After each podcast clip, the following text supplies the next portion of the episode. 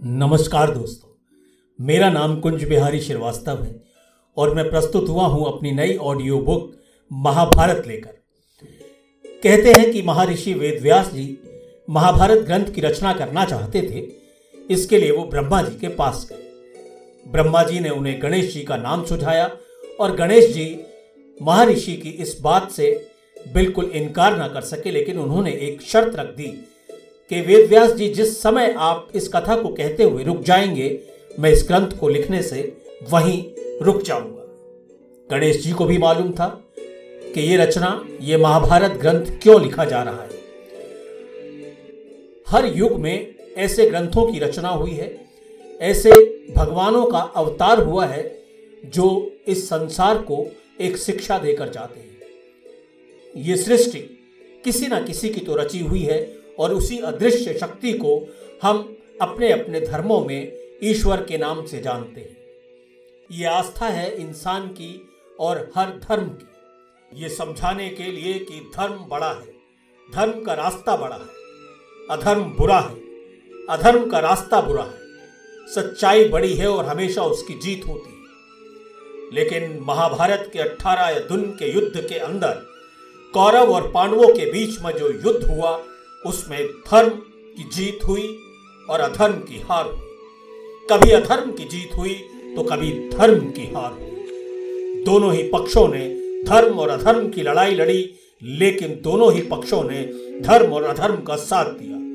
पांडवों ने कुछ धर्म ज़्यादा किया, अधर्म कम, और कौरवों ने अधर्म ज़्यादा किया और धर्म कम। लेकिन दोनों ही पक्षों में हार गई इंसानियत। महाभारत का कारण द्रौपदी का चीरहरण बना। श्री कृष्ण ने महाभारत के युद्ध के दौरान गीता का ज्ञान दिया और वही गीता आज भी हमें चलाती है। द्रौपदी का चीरहरण भगवान की ही एक ऐसी लीला थी जो इस युद्ध को विविधता में बदलती और इस संसार को शिक्षित करती। परिवार के बड़े बुज़ुर्ग भीष्म पितामह गुरु द्रोण, गुरु कृपाचार्य, विदुर और राजा धृतराष्ट्र भी उपस्थित थे। शकुनी ने पासे फेंकने शुरू कर दिए एक के बाद एक हर बाजी जीतता गया और युधिष्ठर, धर्मराज युधिष्ठर लगातार हारते रहे। धर्मराज युधिष्ठर अब अधर्म के रास्ते पर थे। उन्होंने अपनी सारी धन संपदा हारने के बाद, अपनी दासियों को हारने के बाद स्वयं को भी दाव पर लगा दिया और जब कुछ नहीं बचा तो उन्होंने द्रौपदी को दाव पर लगा दिया। दुर्योधन द्रौपदी से पहले ही बहुत ज़्यादा चिढ़ता था। द्रौपदी ने उसको अंधे का पुत्र कहा था और वो उसका बदला लेना चाहता था। द्रौपदी का चीर हरण होता रहा। द्रौपदी विलाप करती रही, मदद के लिए पुकारती रही, लेकिन वहाँ उसकी सहायता करने वाला कोई नहीं था। दुशासन से कहा, पांडवों के राजसी वस्त्र उतार लो और द्रौपदी को भी निर्वस्त्र कर दो।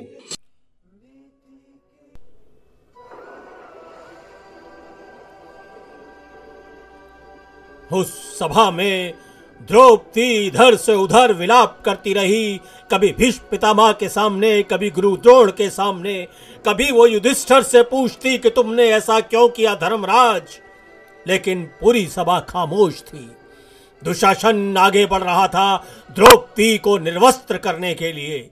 लेकिन उस अदृश्य शक्ति को, जिसे दिव्य शक्ति कहा जाता है, उसको कोई नहीं पहचान रहा था। वो वहाँ छुपा हुआ द्रौपदी की अस्मत बचाने के लिए ऊपर से ही साड़ी को उसके शरीर पर लपेटता चला गया और दुशासन और दुर्योधन के लाख चाहने के बाद भी उसको निर्वस्त्र नहीं कर पाए।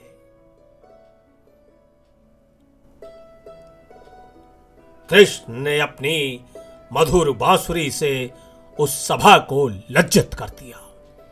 द्रौपदी हाथ जोड़े खड़ी रही और प्रभु को स्मरण करती रही। कहीं ना कहीं श्री कृष्ण ने उसको वचन दिया कि तुम्हारी इस बेइज्जती का बदला महाभारत के युद्ध से, इन गौरव को परास्त करके, इनका समूल नाश करके ज़रूर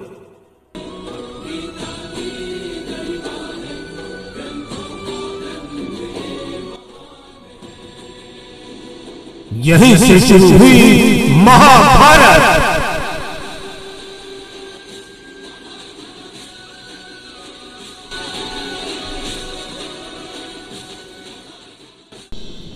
सातवें दिन कौरवों द्वारा मंडलाकार व्यू की रचना की गई। पांडवों ने भी व्रज व्यू की आकृति में सेना लगा दी।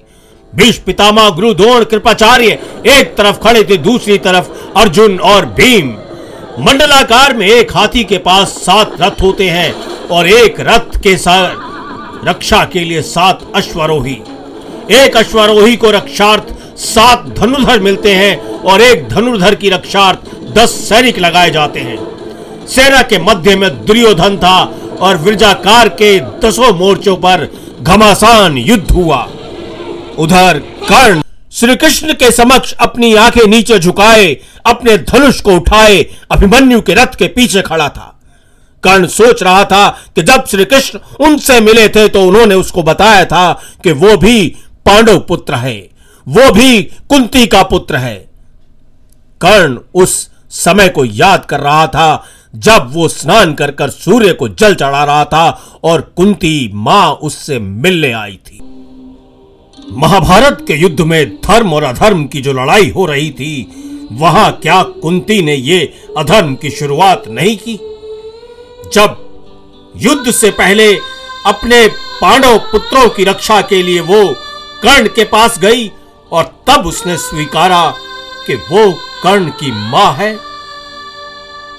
कर्ण सूर्य को प्रणाम कर रहा था और जब उसने आँखें खोली तो देखा कुंती उसके सामने खड़ी है। कुंती ने उसको देखते ही बोला कि पुत्र, मुझे महारानी नहीं, माँ कहो। क्या तुम जानते नहीं कि मैं ही तुम्हारी जन्मदात्री हूँ? तुम ज्येष्ठ पांडव हो, इसलिए कौरवों की निर्भरता छोड़कर अपने भाइयों के साथ चलकर रहो। मैं जानती हूँ, मैंने जन्म देते ही तुम्हें त्याग दिया और बहुत बड़ा न्याय किया। लेकिन तब मैं कुंवारी थी और लोक लाज के कारण तुम्हें अपना नहीं सकती थी। उधर युद्ध हो रहा था और कर्ण इसको सोच सोच कर अपने धनुष को रोके हुए था। कुंती की बात पर कर्ण ने उससे ज़रूर पूछ लिया था वहाँ कि मैं जन्म और आपके द्वारा त्यागे जाने की कथा को जानता हूँ, माता। नहीं, महारानी, आपके मुँह से अपने लिए पुत्र का संबोधन सुनने के लिए मेरे कान तरस गए थे। उस समय आपका दिल नहीं पसीजा। जब लोग क्षत्रिय होने के बावजूद मुझे सूत पुत्र कहकर मेरा तिरस्कार कर रहे थे। अधर्म। कुंती का अधर्म। पुत्र तुम मेरे उस तनाव और वेदना को नहीं जानते, जो मैंने तुम्हें त्यागने के बाद झेली जब भी लोग तुम्हारा तिरस्कार करते थे, तुम्हें सूत पुत्र कहते थे तो मैं आहत होती थी। पर लोग लाज के कारण आगे बढ़कर तुम्हें अपनाने का साहस नहीं कर सकी। लेकिन जब मुझे पता चला कि मेरे दोनों बेटे एक दूसरे को मारने के लिए उत्तावले हैं तो मैं स्वयं को रोक नहीं सकी और मुझे तुम्हारे पास आना पड़ा। श्री कृष्ण ने जो ये महाभारत रची, उसमें धर्म और अधर्म की लड़ाई के बीच में उसने सभी को साक्षात खड़ा कर दिया। कुंती शायद इसलिए कर्ण से मिली क्योंकि उसे भय था कि कर्ण ही वो योद्धा है जो पांडवों को हरा सकता है। तो क्या यहाँ धर्म किया कुंती ने? शायद नहीं। युद्ध खमासान हो रहा था और कर्ण की आँखों में आँसू टगमगा रहे थे। झरझर आँसू बहते हुए कर्ण ने अपने धनुष को उठा लिया और उसने प्रत्यंचा चढ़ा ली। युद्ध शुरू हो चुका था और लगातार कौरव सेना परास्त हो रही थी। श्री कृष्ण सारथी बने अर्जुन को लगातार ये समझा रहे थे कि ये धर्म युद्ध है और तुम्हें ये लड़ना होगा, अर्जुन। युधिष्ठर, भीम, नकुल, सहदेव, सभी लगातार कौरवों को हराते चले जा रहे थे और एक के बाद एक कौरव सेना के सैनिकों का वध होता जा रहा था। उधर अभिमन्यु, अकेला ही कौरव सेना पर इतना भारी पड़ रहा था कि कौरव सेना इधर से उधर भाग रही थी। भीष्म पितामह के हाथ में वो तमाम शक्तियाँ थी, लेकिन उन शक्तियों का प्रयोग करते हुए भी भीष्म पितामह पांडवों को परास्त नहीं कर पा रहे थे। कर्ण वो शक्तिशाली योद्धा ज़रूर था और श्री कृष्ण की निगाहें कर्ण के ऊपर लगातार लगी हुई थी। और शायद कर्ण ये समझ रहा था कि श्री कृष्ण नहीं चाहते कि कोई अनर्थ या धर्म का काम कर्ण के हाथों में हो जाए। युद्ध के दिन दृष्टुम ने दुशासन को और दुर्योधन को लगभग परास्त कर दिया। दुर्योधन दुष्टुम से युद्ध हार गया और कौरव सेना जो है हताश होकर पीछे की तरफ़ सरकने लगी। तभी भीष्म पितामह ने आह्वान किया कि युद्ध खत्म नहीं हुआ है, युद्ध सूर्यास्त से पहले समाप्त नहीं हो सकता, तुम्हें लड़ना होगा। पांडव सेना लगातार आक्रमण कर रही थी और ऐसा प्रतीत होता था कि आज ये युद्ध खत्म हो जाएगा। लेकिन श्री कृष्ण ने तो रचा ही कुछ और था। अभी संसार को समझाने के लिए बहुत कुछ दिखाना था, क्योंकि अभिमन्यु अब खिरता जा रहा था। लेकिन उसकी शक्ति और पराक्रम को देखकर भीष्म बोल उठे।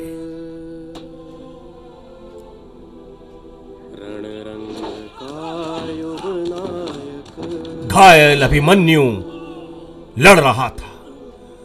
वो हताश नहीं था। रहा जो जब तक ये है मरने वालों जब तक ये है मरने वालों की गिनती नहीं ये भीष्म पितामह बोल रहे थे कौरवों को और कर्ण ही वो योद्धा था जो अभिमन्यु को मार सकता था। लेकिन कर्ण विवश था। वो धर्म और अधर्म की लड़ाई में फंसा हुआ था और श्री कृष्ण का उपदेश उसके कानों में गूंज रहा था। अर्जुन ने अपनी युक्ति से कौरव सेना में भगदड़ मचा दी थी। दुष्टुम दुर्योधन को युद्ध में हरा देता है। अर्जुन पुत्र इरावान द्वारा विंद और अनुविंद को भी हराना ही सातवें दिन के महाभारत के युद्ध में हुआ। भगदत्त, घटोत्कच को और नकुल और सहदेव मिलकर शल्य को युद्ध क्षेत्र से भगा देते हैं। ये देखकर एक बार तो भीष्म पितामह फिर से पांडव सेना पर टूट पड़ते हैं और पांडव सेना पर भयंकर संहार करते हैं। उधर विराट पुत्र शंख के मारे जाने से इस दिन कौरव पक्ष को सबसे बड़ी क्षति होती है। मजबूती के तौर पर अगर सातवां दिन रहा तो दोनों ही पक्ष बराबर सिद्ध हुए, लेकिन अभिमन्यु की वीरता किसी से कम नहीं थी और वो चक्रव्यूह से निकलने में कामयाब रहा।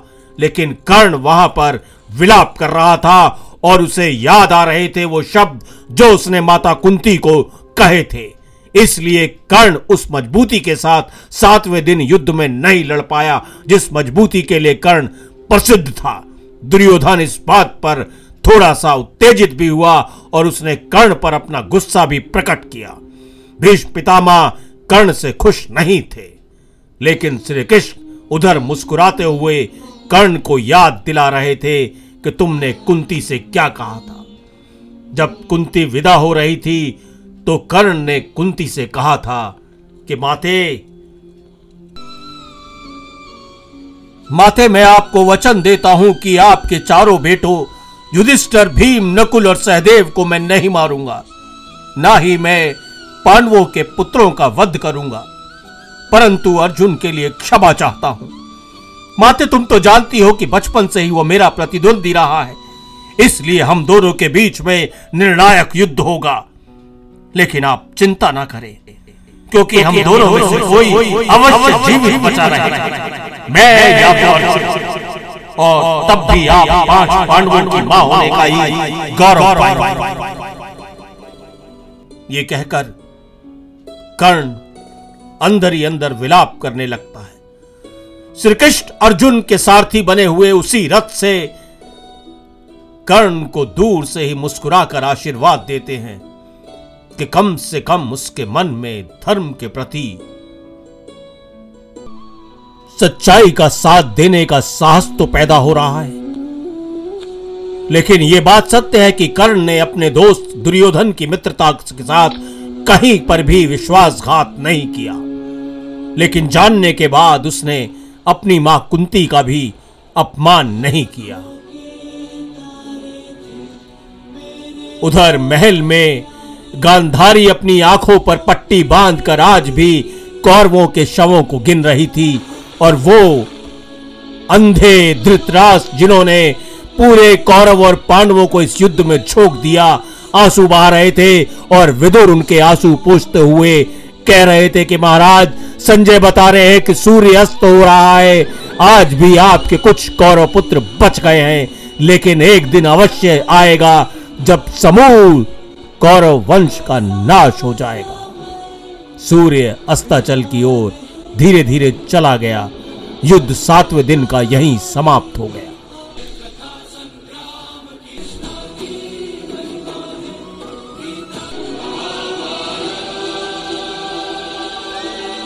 तो दोस्तों, ये थी सातवें दिन की गाथा।